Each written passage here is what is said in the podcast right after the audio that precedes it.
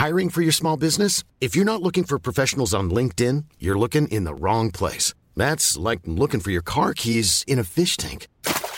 LinkedIn helps you hire professionals you can't find anywhere else, even those who aren't actively searching for a new job but might be open to the perfect role. In a given month, over 70% of LinkedIn users don't even visit other leading job sites. So start looking in the right place. With LinkedIn, you can hire professionals like a professional. Post your free job on linkedin.com slash people today. Ready to pop the question? The jewelers at BlueNile.com have got sparkle down to a science with beautiful lab-grown diamonds worthy of your most brilliant moments. Their lab-grown diamonds are independently graded and guaranteed identical to natural diamonds, and they're ready to ship to your door. Go to BlueNile.com and use promo code LISTEN to get $50 off your purchase of $500 or more. That's code LISTEN at BlueNile.com for $50 off. BlueNile.com code LISTEN. Investpodden. Om du inte redan gjort det, lyssna på Kinas historia, det vill säga del 1 som släpptes förra veckan. Här kommer en kort recap.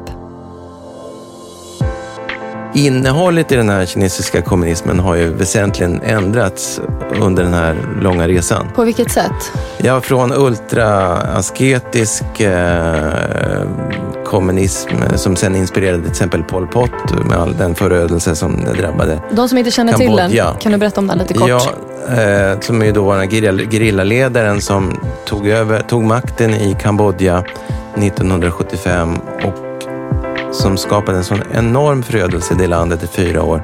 Som man uppskattar en fjärdedel av befolkningen dog. Dödades, mördades eh, i en enorm grym eh, utrensning. Kommunistpartier eh, i maktställning eh, skapar sina egna skuggstrukturer av makt. Eh, där vissa är mer jämlika än andra, för att citera George Orwell i djurfarmen. Och det var ju uppenbart så också i Kina. Så den här, det här hierarkiska tänket, strukturerna som alltid funnits i Kina, fanns även då. Nu, Kina idag.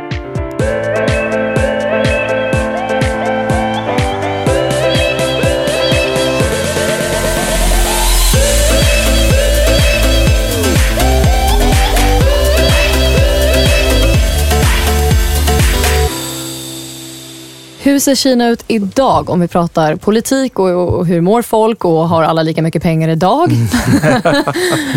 du kände att den var upplagd där så du kunde säga Det- nej. Ja. Ja, ja, för det första är, är det ju världens folkrikaste land. Inte för all evig framtid, för Indien kanske växer om Kina om 10, 15, 20 år, vad vet jag, men 1,4 miljarder människor bor i Kina och BNP per capita är nu ungefär 10 000 dollar. Så att det är ett allt mer välmående folk, all, men det är samtidigt väldigt stora inkomstklyftor. Större än USA och Indien. Inte alls lika ojämlikt som Brasilien, men klart mycket ojämlikare än det var för 35-40 år sedan. Och bara för att jämföra, BNP i Sverige per capita är ungefär 50-56 000 dollar tror jag va? Ja, Mm. så, att, eh, och, så att Kina har ju tagit jättekliv ifrån eh, att ha varit eh, väldigt mycket fattiga. Det är fortfarande så att 65-70 miljoner människor enligt kommunistpartiets egna beräkningar lever knappt upp mot existensminimum. Så de har fortfarande fattigdomsbekämpning samtidigt som de vill beskatta de här eh, US-dollarmiljardärerna i samma land. Och Kina är också på väg att i det, på det måttet växa om med USA i antalet US-dollar-miljardärer. I USAs fall har de hållit på i flera generationer i de flesta fall. I Kinas fall så har de max hållit på i 20 år. Så att, så att du har inkomstklyftor. Hur mår kineserna? Ja, kineserna är ju ett otroligt strävsamt, hårt arbetande folk, men de lever i en extremt konkurrensutsatt eh, miljö. Det är en enorm stress eh, att vara kines eller kinesiska. Stress som förälder att se till att barnet... Nu får man också föda fler barn i och med att de tog bort den här ettbarnspolitiken för eh, tre, fyra år sedan. Nu uppmuntras man att få föda två barn. Men att man får föda barnet på, på rätt sjukhus, att barnet sen kommer in på rätt dagis och kommer in på rätt skola och så vidare. Som förälder har man en enorm stress. Som student, som barn, när man växer upp, också en enorm stress. Det här landet är genomtriggat och tränat att tänka i konkurrenstermer. det kan vara lite svettigt för oss i Sverige och som nation eller som individer att relatera till. Eh, det är en utmaning, men för att de är vana vid tävlan och konkurrens. De bara tar för givet att alla andra gör det. Eh, så det, om det är bra eller dåligt, men det, det bara är så. Det har alltid varit så. Eh, och annars, ja, kommunistpartiet fortsätter att styra Kina och nu gör de det på ett sätt som är ideologiskt mer kommunistiskt än för, säg, fem, sex år sedan. Innan Xi Jinping tillträdde så var det lite mer liberalt. Eh, och nu har det blivit mer åtstramning. Nu är det partiet återigen som ska representera de viktigaste kärnintressena i, samhället. Men... Du sa att det var lite mer liberalt förut. Vad, mm. är, vad är det man har gått tillbaka med så att säga? Ja, det var ju då att partiet har ju börjat säga, manifestera större inflytande i delar av näringslivet än tidigare.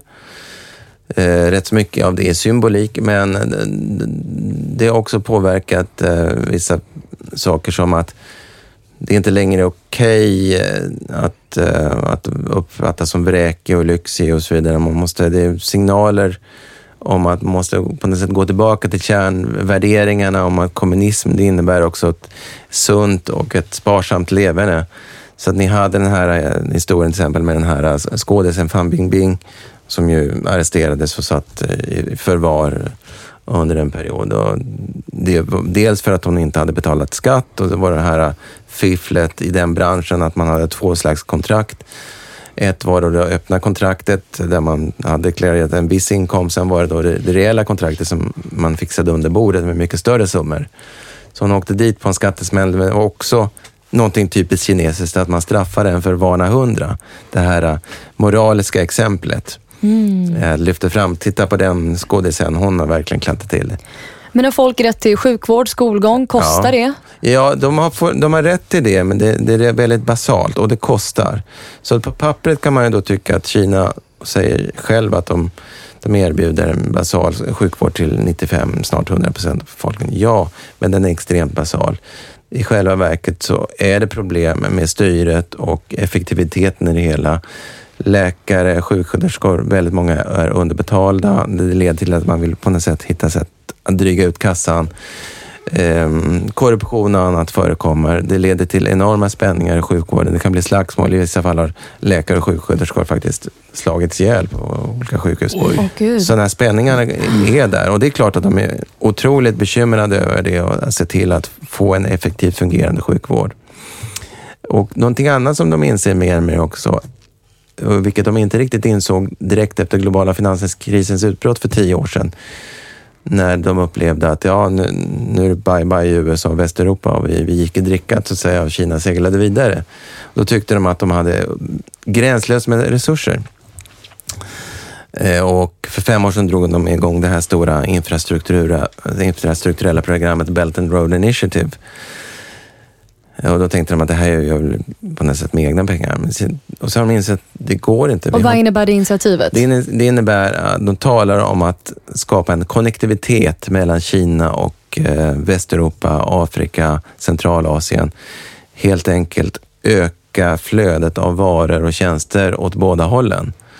Eh, landvägen, sjövägen och på andra sätt. Och på det sättet också stärka Kinas inflytande i regionen. Eh, och det har lett till eh, en del vita elefantprojekt om man säger så. Eh, eller motorvägar som inte leder någon vart om man säger så. Men en enorm kapitalförstöring för många av de här länderna har inte riktigt varit beredda på den här satsningen och det har blivit för stort för en del små länder med små ekonomier och nu börjar man allt mer tala om att länder som Maldiverna Eh, Pakistan, eh, eh, Malaysia och så vidare, Kambodja, Burma, de har hamnat, eller de riskerar att hamna i en skuldfälla, att de blir för beroende av kinesisk eh, långivning sett till deras BNP-storlek så att det inte alltid är så, blir så bra. Men den insikten har, eh, de har börjat inse att när, de kan inte vara hur generösa som helst i omvärlden de samtidigt säger svaret u-land. Och då har de ju ändå stora eh, fortsatta utmaningar i Kina att stärka sin, sitt välfärdssystem. Så det finns en opinion i Kina kring eh, och invändningar i Kina mot att hur långt ska vi gå med det här? Vi, vi är inte nummer ett i världen. eh, på alla mått, eh, utan vi kanske ska fokusera på att eh, få, få ordning på vårt eget hus först innan vi är alltför generösa med omvärlden. Så att, det var ett långt svar på eh, din fråga. Ja, ett allt större land i form av BNP, ett allt rikare land på BNP per capita-nivå, men samtidigt med stora utmaningar, sociala utmaningar, miljömässiga, gigantiska utmaningar. Där är det ändå positivt att de kommer inte till den punkten som Japan kanske kom till på 70-talet. När Japan insåg att vi kan inte ha de här eh, barerna i Tokyo eller kioskerna där man kan puffa syrgas för att andas. Vi måste göra någonting radikalt, vilket de lyckades med. Och i Kina så börjar det också bli tydligt att olika städer i Kina har fått en mycket bättre miljö bara på några år. Eh, för de inser att det kommer kosta så mycket för folkhälsan, för livsmedelssäkerheten och så vidare. Om vi inte får bort de här gifterna som nu har sipprat ner i vattendragen som sen kommer in i jorden till, eh, till folks välmående. En, en tanke som slår mig, där, eller en fråga som slår mig, det är eh, om man tänker sig att det finns en del med, som du säger, hälsovård, eh, äldre människor eller vård generellt sett, miljö och sådana saker. Mm. Det är ju som en, eh, ska säga, en dold skuld på något sätt. Mm. Om den dolda skulden ska jämnas ut någon gång och liksom mindre folk ska svälta ihjäl eller ha det så dåligt. Mm. Kommer Kina eh, liksom komma in i en ny fas då med sina utländska investeringar? Är det det du säger här på något sätt? Eller tror du att det kommer vara samma takt på de utländska investeringarna som de gör idag? Du menar kinesiska investeringar ute i världen? Ja, Eh, Ja, den den har ju redan gått ner. För det var, det var kan man säga, mm, fram till 2015 kändes det som att det här är en trend ungefär som Japan på 70 80-talet. Nu kommer Kina ta över världen. ja. Eh, Och 2000 2015 så ökade kinesiska utlandsinvesteringar med kanske 40 procent jämfört med 2014. Och så kom det 2016 och takten var lika hög. Och man köpte in ett bolag, HNA, köpte dels Radisson från, eh, när de köpte Carlson. Och de köpte också eh, in sig i Deutsche Bank och massa annat konstigt. Det, konstigaste var då när alla kineser i sin troféjakt, eller inte alla kineser, många kinesiska investerare i sin troféjakt ville äga ett engelskt fotbollslag. Wolverhampton, Hull, Notts, listan blev bara längre och längre. Och till slut sa myndigheterna, är det så vettigt att vårt, våra surt förvärvade pengar hamnar i England på det här sättet? Det var det som gjorde att man satte stopp. Och när det blir stopp i Kina, myndigheterna bestämmer sig för någonting, då blir det en tvärnit. Och det kallades för kap, när man stärkte kapitalkontrollen, capital control. Och därefter blev det mycket svårare. Och volymerna 2017 jämfört med 2016 gick ner markant, kanske med 40 procent. För att det blev mycket svårare att föra in och ut kapital. Och man ville inte från myndigheternas sida längre tillåta de här investerarna att köpa in sig och investera i irrationella sektorer som fastigheter, hotell, eh, fotbollslag, eh, nöja sig. Det är skönt att höra att du säger att eh, investering i fotbollslag är rationellt, men det är ju många som tjänar pengar på det också, så det är vet. Ja, ja. rationellt. Jag vet, Men, jag vet. Ja, Jo, det är en men- annan story kanske. En annan story, men en del gjorde också investeringar. Ja, inte bara engelska fotbollslag köpte in sig i franska fotbollslag, köpte in sig i Atletico Madrid, Inter Milan och, och så vidare. Och I vissa fall gjorde man det därför att var, man hittade, tycker man, ett, ett sätt att eh, göra, idka kapitalflykt. Men alltså jag måste bara säga, jag satt vid något tillfälle, något möte för två, tre år sedan kanske, med en kinesisk investerare som var på besök i Sverige. Mm. Och eh, Den här personen har varit med i byggbranschen, varit med på den stora infrastrukturuppbyggnaden, tjänat väldigt mycket pengar. Vi pratade om hur många grävskopor han ägde. Jag tror det var minst 20 000 i alla fall. Mm.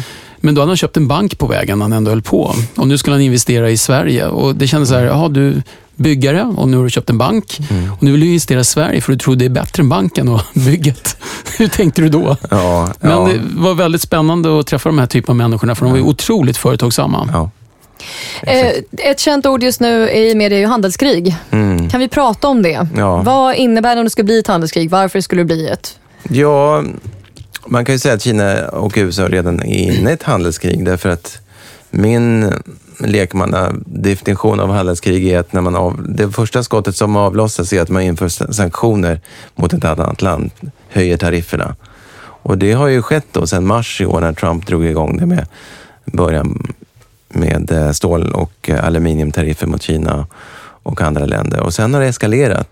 Och hittills så har ju då USA infört höjda tariffer, sanktioner mot 250 miljarder US-dollar av, kinesisk export till USA. Och Kina har kontrat med 110 miljarder US-dollar i tariffer mot kinesisk, amerikansk export till Kina. Det haltar ju därför att Kina har ju mycket större export till Kina än... Eh, nej, Kina har mycket större export till USA än vad USA har till Kina. Så att Kina kan ju som inte beloppsmässigt komma upp på samma nivå. Och varför gör man det här? Jo, det är därför att eh, Trump Dels levererar han på en av de vallöftena som han hade under presidentvalskampanjen, att han skulle eh, bestraffa Kina för att, att Kina i åratal hade våldtagit eh, USA och eh, skott sig på USA genom att eh, ha det här gigantiska handelsöverskottet. Problemet med det resonemanget är att eh, minst 50 procent av Kinas export till USA består av amerikansk reexport. Så amerikanska företag exporterar först en pryl, en komponent till Kina som sen sätts samman till en produkt som sen som färdig produkt skickas tillbaka, exporteras tillbaka till USA. Så de har skjutit sig själva i foten på det sättet. Men det var ett sätt som Trump har gjort och sätta press på Kina. Men sen under resans gång så har det kommit önskemål från olika håll i USA olika delar av administrationen som också klagar på Kina därför att Kina inte respekterar immaterialrättsliga frågor. IP-frågan är ett stort problem. Man, man hävdar att Kina i åratal har stulit teknologi från eh, västvärlden och delvis kan man ju hålla med om det. Europeiska företag har också drabbats av det. Så att eh, det är där vi står nu och sen har Trump sagt att ja, om inte Kina ändrar sig och sen är frågan på vilket sätt, vad är definitionen av att ändra sig? Ja, då, då eh, är Trump beredd att höja eller införa tariffer på all kinesisk export till USA. Det skulle bli ytterligare 267 miljarder US-dollar för att och, och höja tarifferna från 10 till 25 procent från årsskiftet. Men vem vet? För Trump är som president i två områden där han rätt mycket allierade kan bestämma saker och ting. Det är utrikespolitik och utrikeshandel. Och nu då om nio dagar så ska då Xi Jinping och Trump träffas i Buenos Aires på G20-mötet. Vem vet? För att de senaste veckorna har ju Trump signalerat att han verkar på något sätt tycka att nu är det här över. Han har sagt att jag, han har skrivit i sina tweets att nu, ska, nu har jag beordrat mina, min administration att, att uh, göra ett utkast för ett avtal om en överenskommelse med Kina. Medan då Mike Pence, vicepresidenten, vidhåller att ja, Kina måste förändras och förbättras. Så det, det, det är så att säga en dissonans från den amerikanska sidan om vad som gäller. Eh, vi får väl se vi får, om, vilket humör han är på. För det kan väldigt mycket påverka om det blir ännu värre fördjupat handelskrig eller inte. Men det är klart att det handelskriget det drabbar ju inte bara de, de två eh, parterna. Det drabbar ju hela världsekonomin, det vet vi ju. Eh, det drabbar börsklimatet, det drabbar oss i Sverige. Hur påverkar oss i Sverige? Ja, därför att vi, vi är ju ett extremt hand, eh, vi är otroligt beroende av utrikeshandel och exportinvesteringar. 50 procent av vår BNP har med det att göra. Och det finns hur många bolag som helst. Men hela världens så säga, supply chains är ju globala. Om man då ska börja klippa sönder de här, det blir väldigt svårt att... Som spaghetti, det ja, hänger ihop liksom. Allting hänger ihop och det blir dyrare och, och när omvärlden investerare inte tycker sig känna sig lika trygga med det, då ökar osäkerheten och då ökar den upplevda risken och då tycker man att man måste man betala mer för det. Så att, det har väldigt mycket negativa konsekvenser. Men hur, hur har det varit med IP-rättigheterna? har varit en stor diskussion mm. med på bolagsnivå och startups och entreprenörer mm. vi pratar med i Sverige till exempel. Mm. Men har inte det blivit bättre? Har jo. trycket som har eh, satts på Kina... För jag, jag tror vi läste i tidningen bara för några veckor sedan att Lego nu vann någonting, ja. något mål i Kina. Och mm. Innan har man ju sagt att du kan inte vinna i Kina för att mm. du måste ha starka familjer bakom dig. Men mm. här, här måste det ju ha hänt någonting. Ja, ja men det, det, och det är det som gör det sker eh, kontinuerligt. Det är en av utmaningarna med att, att ta pulsen på ett rätt sätt eller göra rätt diagnos med Kina oavsett om det är politiskt, ekonomiskt eller på bolagsnivå och så vidare. Det händer otroligt mycket. Men landet är ju så stort. Det är, eh, som vi vet, världens mest folkrika land och, och, Det är klart att det som Peking vill eller tycker, det kanske man i grannprovinsen inte bryr sig om, utan man kör sitt race. Men, och under ytan och inte lika mycket rapporterat, så lägger man ner otroligt mycket vikt på att genomföra det här paradigmskiftet, när man går från den gamla utvecklingsmodellen som var baserad på statliga investeringar, utrikeshandel, export, till det nya som mer och mer ska vara på något sätt kvalitativ eh, tillväxt, inhemsk konsumtion, tjänster, innovation och där faktiskt eh, IP-rättigheter och allt annat spelar roll. Och varför spelar det roll? Jo, det är därför att kinesiska företag nu drabbas mest själva av att kinesiska, andra kinesiska företag eh, kopierar varandra. När det var någonting som utländska företag drabbades av i Kina och inte kinesiska, då tyckte kinesiska myndigheterna att det var inte lika viktigt. Ja, de får gnälla, men de är ändå här. Men när Huawei och ZTE strider med varandra eller det finns eh, mm. lokala aktörer, som, som, då är det ett mycket större bekymmer. Och då måste man ha en lagstiftning som man verkligen efterlever. Mm, det, det, och det är spännande. Jag följer det här ganska noga. Jag tycker det är en stor, mm. viktig sak. En, en, annan sak jag undrar över är att jag tänker på um, mobiltelefoner och smartphones och sånt. Kina mm. seglade upp från ingenstans i det här området. Det var ja. ju liksom Samsung, det var Apple, det var ju liksom, ja, Nokia, Nokia, från början. Mm. Eh, och Sony Ericsson förstås då, och japanerna. Mm. Men, men vad var det för något som gjorde kulturellt att kineserna kunde liksom, entreprenörsmässigt liksom, hinna ikapp de här giganterna? Ja, dels så var det ju en gynnsam eh, lagstiftning som ju var nationalistisk och som gynnade de kinesiska företagen och som, som satte press på utländska företag att tvinga dem att eh, överföra teknologi eh, och annat. Därför att man hade ett, ett, regelverk som man fortfarande till stor del efterlever av att vissa delar av ekonomin är öppna till olika grad. Och man hade den här investeringskatalogen, att vissa sektorer är uppmuntrade och de som är uppmuntrade, då vill man verkligen få in teknologi och know-how. Eh, och andra sektorer är öppna, andra, andra, ytterligare andra sektorer är begränsade. Men det gjorde då att det fanns ju, och det finns fortfarande lockelsen med den stora kinesiska marknaden om varje kines och så vidare, vilket lockade utländska företag att tänka efter, ställa sig inför valet och kvalet. Ska vi riska ändå gå in här? Vi får bara äga det här företaget till 50 procent. Men det When you're ready to pop the question, the last thing you want to do is second guess the ring.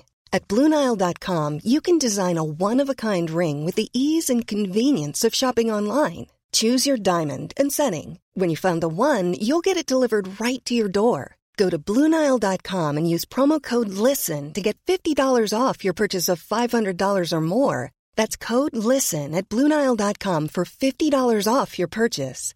Bluenile.com code LISTEN. Hiring for your small business? If you're not looking for professionals on LinkedIn, you're looking in the wrong place. That's like looking for your car keys in a fish tank. LinkedIn helps you hire professionals you can't find anywhere else, even those who aren't actively searching for a new job but might be open to the perfect role. In a given month, over 70% of LinkedIn users don't even visit other leading job sites. So start looking in the right place. With LinkedIn, you can hire professionals like a professional. Post your free job on linkedin.com slash people today. Since 2013, Bombas has donated over 100 million socks, underwear, and T-shirts to those facing homelessness if we counted those on air, this ad would last over 1,157 days. But if we counted the time it takes to make a donation possible, it would take just a few clicks. Because every time you make a purchase, Bombas donates an item to someone who needs it. Go to bombas.com slash ACAST and use code ACAST for 20% off your first purchase. That's bombas.com slash ACAST, code ACAST. 50 procent mer än om vi inte hade någonting. Eh, Och i vissa fall, eller många fall, gjorde man det. Och tänkte, är vi väl inne i marknaden, då kan vi påverka den mer än om vi är utanför marknaden. Medan andra företag då tyckte att, nej, om inte vi får kontroll, majoritet eller helägt, då gör vi inte det. Och oavsett rätt eller fel, men intressant är, i en sektor, lastbilar, så har vi två svenska företag som hade två helt olika approach på Kina. Scania kontra Volvo lastvagnar. Volvo eh, var inne tidigt och satte upp eh, sitt första joint venture-bolag för lastvagnar på 90-talet och det blev inte så lyckat. Sen så försökte de igen och det har blivit mer lyckat med Dongfeng. Medan då Scania hela tiden höll emot och sa att nej, så länge lagstiftningen är den den är och vi bara får äga 50 procent, då är Kina ingenting för oss. Och nu då när sen ett halvår tillbaka kinesiska myndigheterna har avreglerat den här fordonssektorn vad det gäller ägande och tillåter nu under de kommande åren så kommer man införa uh, att man tillåter utländskt helägande eller majoritetsägande. Ja, då, då går Scania in. Mm. Så att en annan poäng är väl att det är aldrig för sent att gå in i Kina. Det är någonting som vi kollektivt i väst har hetsat oss om att nu måste vi in i Kina annars är loppet kört. Nej, hävdar jag, därför att vissa grejer kanske inte Kina är moget för givet sin rådande BNP per capita-nivå. Men ytterligare några år när den fortsätter växa, då kanske det är läge att komma in med vissa produkter. Ronja, du har ju pratat tidigare om det här, men många svenska, många europeiska eller västländska bolag som har mm. försökt etablera sig i Kina mm. har ju först misslyckats. Ja. Ja. Var, varför då? Liksom, varför kan man inte lyckas med en gång? Eller var det fel rådgivare eller var det för att ja. Eh, alla var, trodde de var albaner? Ja, det, det är all of the above och mycket annat. Eh, dels är det väl dålig rådgivning eller i vissa fall ingen rådgivning alls. Att man har att det funnits en övertro på att man, det här är inga problem med, med Kina. Speciellt om man tycker att, ja, men jag träffade den här killen, Mr Li eller Mr Wang och han verkar vara polare med alla i Kina. Utan han känner hela Kina. ja, exakt. Utan man kollar, är det verkligen så? Eller man träffade någon vice borgmästare på någon mässa i Hannover eller något sånt och han lovade och så går man in där. Och så. Alltså man har inte gjort sin hemläxa. Vilket man har gjort i alla andra lägen. Därför att man har exotiserat Kina och tycker att Kina är så annorlunda och så speciellt och man ska inte förelämpa kineser, man får inte säga nej och massa andra grejer.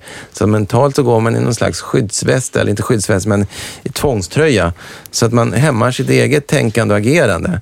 Därför att man blir itutad allt det här nonsens istället för att göra en strikt analys, due diligence, som i alla andra fall. Och då när man har gjort det och man helt enkelt att man har tänkt efter före då kan det visa sig att Kina är en jättespännande marknad, men det kanske är på ett helt annat område eller med en helt annan produkt.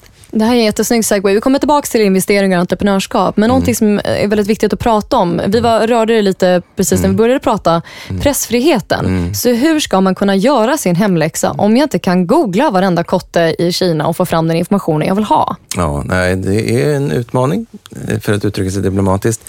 Det ja, finns... det var väldigt diplomatiskt. Ja, eh, eh, det hjälper om man kan kinesiska så att man själv kan ta del av den information som finns om det här kinesiska bolaget. Det har jag varit med om i många situationer och även någonting som jag ibland har jobbat med i min egen verksamhet. Att eh, svenska företaget X har blivit kontaktade av kinesiska företaget Y eller kinesiska investeraren Z. Vilka är de? Vad finns det information för information? Ja, i bästa fall så för det här kinesiska företaget så finns en slags generisk hemsida med bilder som är copy-pastade från andra utländska företag. Så det står i princip ingenting eller har inte uppdaterat de här eh, filerna på flera år. Men går man in på kinesiska eh, nätet och kollar, då kan man hitta mycket mer. Man hittar inte allt, men det blir ett pusslande. Eh, och sen kan man hitta vissa kanaler i form av officiella kanaler, om det finns något register, bolagsregister, om det finns någon slags eh, register på, som följer vilka tvister och annat som det här kinesiska bolaget kan ha varit med i och annat. Man kollar med branschorganisationer, man kollar med företag i branschen om man känner till mycket. Man, man ska helt enkelt inte stressa fram ett beslut och känns det inte bra, då, då känns det inte bra. Och det, magkänslan är viktigare än vad man tror. Och det är en utmaning om att de är hemlighetsfulla i den officiella byråkratin. Och det har inte blivit lättare de senaste åren. Men man får hitta på det. Det kombinerat med att förstå vad är den kinesiska officiella strategin eller linjen vad det gäller ekonomisk politik i de här sektorerna. Man har ju ändå femårsplanen. Det är på något sätt Kinas eh, business, business plan på national, nationell nivå, på provinsiell nivå, på statsnivå och annat. Man kan ändå se de här företagen, de olika branscherna, speciellt de som är noterade, där hittar man mer information. Så det är ett pusslande utifrån den speciella situation som det är. Men man ska absolut inte bara komma eller falla i fällan av att den här kinesen fixar allting, eller min kines fixar allt det här. Eh, det gör de inte. Då har man nog hamnat i en eh, återvändsgränd eller gått in i en fälla.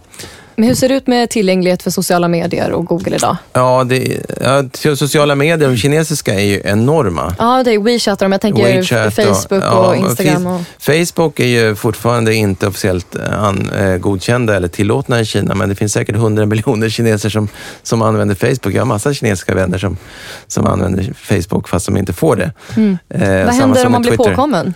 Ja, då, då finns det ju risk att eh, någon eller några kommer bestraffas. Men på samma sätt som jag talade om tidigare, att en- varna en för att straffa, eller straffa en för att varna hundra.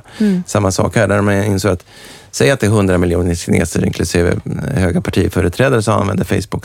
Då kan man inte ge sig på alla samtidigt. Utan man Men det fram... blir jobbigt om man blir utvald. Ja, just det, precis. Men det gör ju att information finns alltid där, men information har alltid varit någonting exklusivt, någonting hemligt i affärssammanhang, men även politiskt och annat. Eh, Och man har inte riktigt litat på varandra i samhället. Så att eh, mellan skål och vägg och mellan förtrogna så är man ju mycket mer öppen än vad man kommer vara officiellt eh, på alla nivåer. En del av the diligence som vi gör här eller i USA är just att man tar fram artiklar som är skrivet om grundare till exempel. Mm. Men då kan man ju inte förlita sig på ett, att de är sanna. Nej. Eh, det finns artiklar som kan vara borttagna för att Ja. det kan vara hot. Ja. Alltså det pressfriheten är ju, eh, den Mm. är ju räknad som usel. Ja, Den är ju en av de sämsta i världen. ja, ja Så det, finns inte det är inte ens säkert att vi kan lita på den då informationen som finns, även om det skulle vara en bra artikel Mm. om till exempel ett bolag. Ja, nej, det är ett problem att eh, det finns ju också en viss del, viss, alltså korruptionen har också dra- drabbat en, eh, media till en viss del av köpta artiklar eller man, man har betalat mindre nogräknade journalister att skriva, sabla ner eller skriva någonting överdrivet negativt om en konkurrent eller något sånt. Så att, eh, det gör ju att man får ta väldigt mycket med en container salt. och eh, om det, det blir lite väldigt salt att, att smälta, men, men, men det krävs för att man sen ändå ska applicera normal logik utgår ifrån att, hur skulle jag ha gjort i den här situationen? Hur skulle ett västländskt företag och så vidare? I tron som jag har att kinesiska entreprenörer och företagare i de flesta fall är good guys. De vill göra bra affärer. De har samma bevekelsegrunder, samma drivkrafter som vi har. Det är tyvärr röt, rötäggen som sabbar det. Eh, och tyvärr så upplever, upplevs det i, i Sverige ibland så att de här rötäggen är, de som är representativa för kinesiskt näringsliv. Det är inte som med Älvkarleby, Dragon Gate eller det här Kalmarprojektet 2006. Det var liksom inte gräddan av, av de mest framträdande kinesiska entreprenörerna. Eh, Men om man tror det och samtidigt inte förstår, säg Li Shufus eller Jack Mas storhet, då riskerar ju vi att skrämma bort bra kinesiska investerare som tycker att de här, det här landet verkar inte ha någon men som helst koll. Du bara gör upplägget här hur enkelt som helst, för det är liksom nästa fråga. Jag kanske har övat. Ja, det är perfekt. Jag gillar det. Eh, så precis, om vi ska nämna liksom de viktigaste hållpunkterna och tänka på att om vi är ett bolag här och så ska vi ta in kinesiska investerare. Mm. Ja. Vad är de viktigaste grejerna att känna till? Vad måste vi tänka på? Ja, det är för det första att göra en, en bakgrundskoll, due diligence på den här pot- potentiella investeraren. Eller eh, om, man, om ingen har blivit kontaktad, så när man själv funderar på vem, vilken typ av investerare vill jag ha? Ja, det ska ju vara någon som helst har transaktionsvana. Det vill säga transaktionsvana av att göra cross-border-affärer. Men eh, det är inte alla som har det därför att Kina och kinesiska företag befinner sig idag fortfarande i första generationen av den här typen av affärer. Och de flesta kinesiska investerare och företag har inte den erfarenheten än. Men den andra är då att eh, är mitt bolag tillräckligt stort och intressant för det kinesiska företaget att investera i? Därför att det är klart att hela världen har ju vänt sig till Kina, inte minst sedan tio år tillbaka, sedan globala finanskrisens utbrott av att när kapitalet tröt så att säga på Wall Street och Västeuropa, då tyckte man att ja, men då får väl araberna och kineserna och koreanerna hjälpa oss. Eh, men det är klart att då blir ju de också väldigt kräsna. De vill ju investera i saker som de har nytta av. Så det är en utmaning att om man kommer med som ett startup och inte har så lång historik, då är det en mycket större utmaning om man inte har någon, det som verkligen upplevs som en disruptive technology. Men det är en utmaning eh, och det upplevde jag under mina under andra svängen när jag var på Handelsbanken 09 till 14 och jobbade ehm, med att då och då åka till Kina och presentera en pitchbok med tänkbara investeringscase för kinesiska investerare att titta på svenska nordiska bolag. Ju fler gånger jag reste till Kina, desto, mindre, desto mer tonade jag ner att det här är ett svenskt eller norskt large cap eller mid cap eller small cap. För just ju längre tiden led, desto större blev Kina, desto mindre blev de här bolagen. Så att det som vi upplevde som giganter var ju i bästa fall ett mid cap, eller efter några år kanske ett small cap med, med, jämfört med deras large caps i Kina. Så då blev det viktigare att betona de mera så att säga, hållbarhetsfaktorerna eller varför det här bolaget är bra. Jo, det är inte för att de är störst, men det är för att de är bäst. De har funnits 120 år. De har levererat en högre avkastning än sina branschkollegor och annat och se deras börsutveckling och så vidare. Det är kvalitet. Och de aspekterna tror jag blir mer och mer viktiga för oss att verkligen med stolthet trycka på inför kinesiska investerare. Att vi har saker och ting som de vill lära sig av.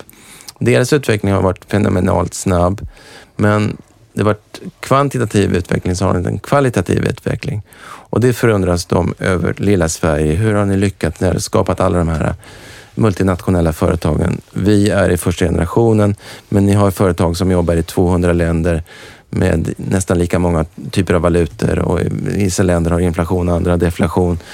Tredje land är militärdiktatur och så vidare. Ni fortsätter att leverera där har de mycket att lära. Om man kunde hitta en nyckeln eller modellen där för att kommersialisera det. Om man har läst boken Miljardmakarna så eh, Saido Ashkan eh, mm. åker till Kina för att träffa mm. kinesiska investerare och så börjar de eh, diskutera vilket år de var födda. Mm. Viktigt. Är det här viktigt? Ja. Eller hade de bara lite oflax med vilka investerare Nej. de satt med? Det här är viktigt och hur resonerar ja. man då i sånt fall? Jo, men det är viktigt. Det är återigen kring tesen som vi diskuterade i Kina om det här med Kina och den kinesiska civilisationen och den kulturen, traditionen som är så viktig. Jag är född eh, 61 och är född i oxens år och det är 12-årscykler. Så att det är en av de första frågorna man brukar ställa till varandra när man lär känna folk och talar kinesiska. Man frågar vil, vilket tecken, vilket årstecken är född i. För att enligt den traditionen så går vissa djur ihop bättre med andra. Men man ska ju inte stanna där, därför att den bästa analysen ska man ju göra i en kombination av säg, kinesisk eh, astrologi och eh, krass due diligence. Man måste ju också se att det här företaget eller investeraren har ett track record eh, som eh, han eller hon själv helst ska visa upp eller kan ge olika typer av så att säga, vittnesmål från andra och referenser. Så det, det, det blir en kombination, eh, men man ska inte bara gå på eh, den typen av eh, stjärntecken eller årstecken. Det finns där. Men jag kommer finna mer trygghet i att jag kan se att ja, men det här företaget, den här investeraren har faktiskt med framgång investerat i ett bolag, gjorde en framgångsrik exit på Hongkongbörsen och sen så skapat den här fonden eller skapat det här företaget. Men, men är, har man liksom steget före om man vet sitt eget tecken och redan kan motivera varför vi som grundarteam kompletterar varandra så väl med våra årstecken? Ja, ja, ja men det, det, det ska man ju dra nytta av även om man inte menar det. håll, håll koll på tecken. ja, håll koll på tecknen. Nej, men visst, absolut. Och, eh, och det är klart att eh, och kineser och asiater är ju väldigt stolta och väldigt nationalistiska och patriotiska. Och då, ja, jag undgår ju inte att nämna då att min far är född i Kina, för då kommer de, och alla som är födda i Kina är per definition kineser. Mm. De kommer säga, men du är du en av oss och du, då är du utländsk kines. Ja, men så är det ju. Mm, eller hur? Det gäller att använda det. Ja. En fråga om investeringar där. Jag tänker mm. på, eftersom Kina har gått som ett lok de sista tio åren. Mm. Vad eh, förväntar man sig för avkastningar? Är det samma som i eh, Europa, västvärlden eller förväntar man sig helt andra avkastningar när man kommer med en eh, idé till Kina? Ja, det där är som är utmaningen för att mm, i och med att de växlar då spår, de är inne i det här paradigmskiftet där man kan säga enkelt uttryckt, man går ifrån hög tillväxt av låg kvalitet till en lägre tillväxt av högre kvalitet. Eh, och det är klart att det kommer att påverka avkastningskraven som man har i Kina på projekt. Men för många så har ju det varit en Klondike eh, i många sektorer och man har tyckt att, vilket är en av förklaringarna till att många kineser ändå fortsätter att investera mer i Kina än utomlands som tycker att ja, tillväxten är så låg i Västeuropa och USA. Vad ska vi riskera att gå utanför landets gränser? Vi kan inte språket, vi kan inte systemet, vi kan inte politiken och så vidare. Då är det bättre att vi fortsätter. Vi kanske är stora i den här provinsen, men det finns 25 andra provinser som vi kan bli minst lika stora i innan vi går vidare. Så det, det, det är en aspekt. En annan aspekt om man själv ska gå in, det är klart att i och med att landet är så förbaskat stort och faktiskt blir större, om man säger så, att marknaden knoppar av sig allt fler delmarknader och segmenteringen blir allt tydligare från extreme premium, premium, top-end till botten och däremellan ett snabbt växande mellansegment, better than good.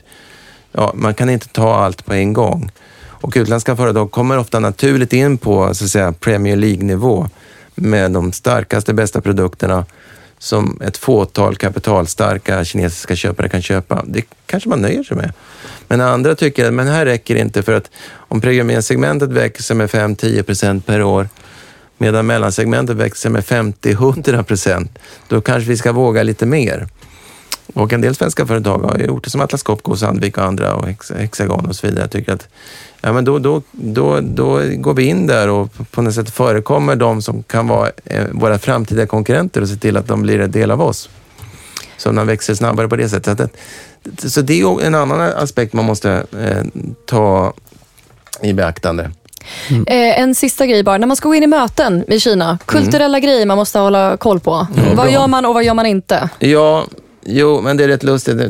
För jag, ska, jag raljerar lite grann med här grejer ibland. Att det finns ju en del böcker eh, som under årens lopp har sagt att när man är i Thailand då ska man inte klappa folk på huvudet. Men var vilket annat land? Får jag klappa dig på huvudet, Ja, det går eller? bra. Det, det, går bra, Fredrik. Kör på. jag når inte det. Men, men, eh, men, ja. ja. men det man ska göra är ju då en allmän förhållningsregel. Man ska ju faktiskt vara förberedd. Man ska så långt möjligt ta reda på vem, vilka är det vi ska träffa.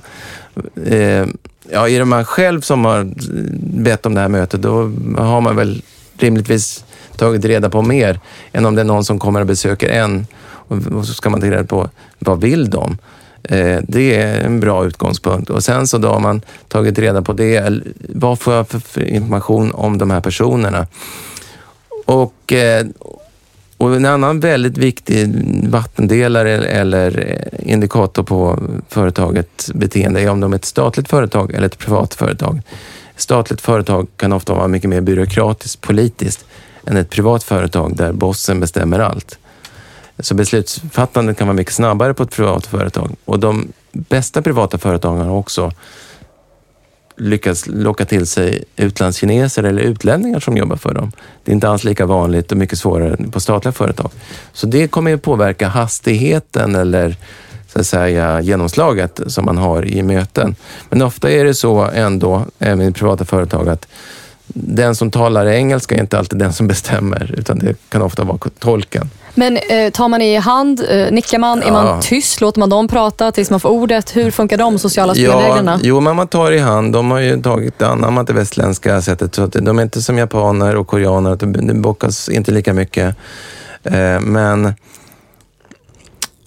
någonting som västlänningar ofta blir lite för ivriga eh, i är att de, de, de, de pratar men de lyssnar inte. Jag skulle säga att det är viktigare att lyssna än att prata.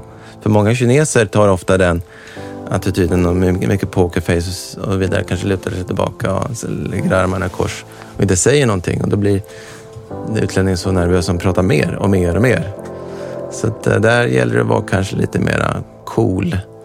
Men generellt, det där varierar också från generation till generation. Och det är kineser som som, som är utbildade i USA eller Västeuropa och kanske i Sverige, kanske KTH eller Chalmers eller något sånt, kanske talar flytande svenska. Ja, de kommer ju vara mer svenska än en kines som, som aldrig varit utomlands och som bara talar kinesiska. Mm. Ja, det, är bara, det är lite pinsamt om man kommer in i mötet, man ställer sig och niger och bockar när de sträcker fram handen för Ja. att man vill anpassa sig. Så det är bra att veta hur det faktiskt går till. Ja. Eh, vi måste ju avsluta, men tack så mycket för att Ja, du kom det här var hit. fantastiskt. Ja, tack Fantastiskt. själva. Jättekul att snacka. Otroligt Tiden- roligt. Tiden bara rann iväg. Verkligen. Ja, helt underbart. Tack så jättemycket. Du får Tack ha en fantastisk dag så ses vi igen. Ha det bra. Hej. Hej.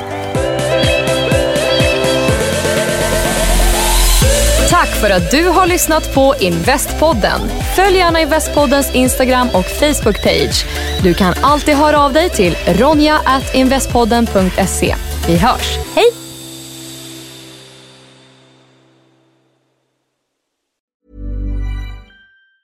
Even on a budget, quality is non-negotiable. That's why Quince is the place to score high-end essentials at 50 to 80% less than similar brands. Get your hands on buttery soft cashmere sweaters from just 60 bucks, Italian leather jackets, and so much more. And the best part about Quince, they exclusively partner with factories committed to safe, ethical, and responsible manufacturing. Elevate your style without the elevated price tag with Quince. Go to quince.com slash upgrade for free shipping and 365-day returns. Mom deserves the best, and there's no better place to shop for Mother's Day than Whole Foods Market. They're your destination for unbeatable savings, from premium gifts to show-stopping flowers and irresistible desserts. Start by saving 33% with Prime on all body care and candles. Then get a 15-stem bunch of tulips for just $9.99 each with Prime. Round out Mom's menu with festive rosé, irresistible berry chantilly cake, and more special treats. Come celebrate Mother's Day at Whole Foods Market.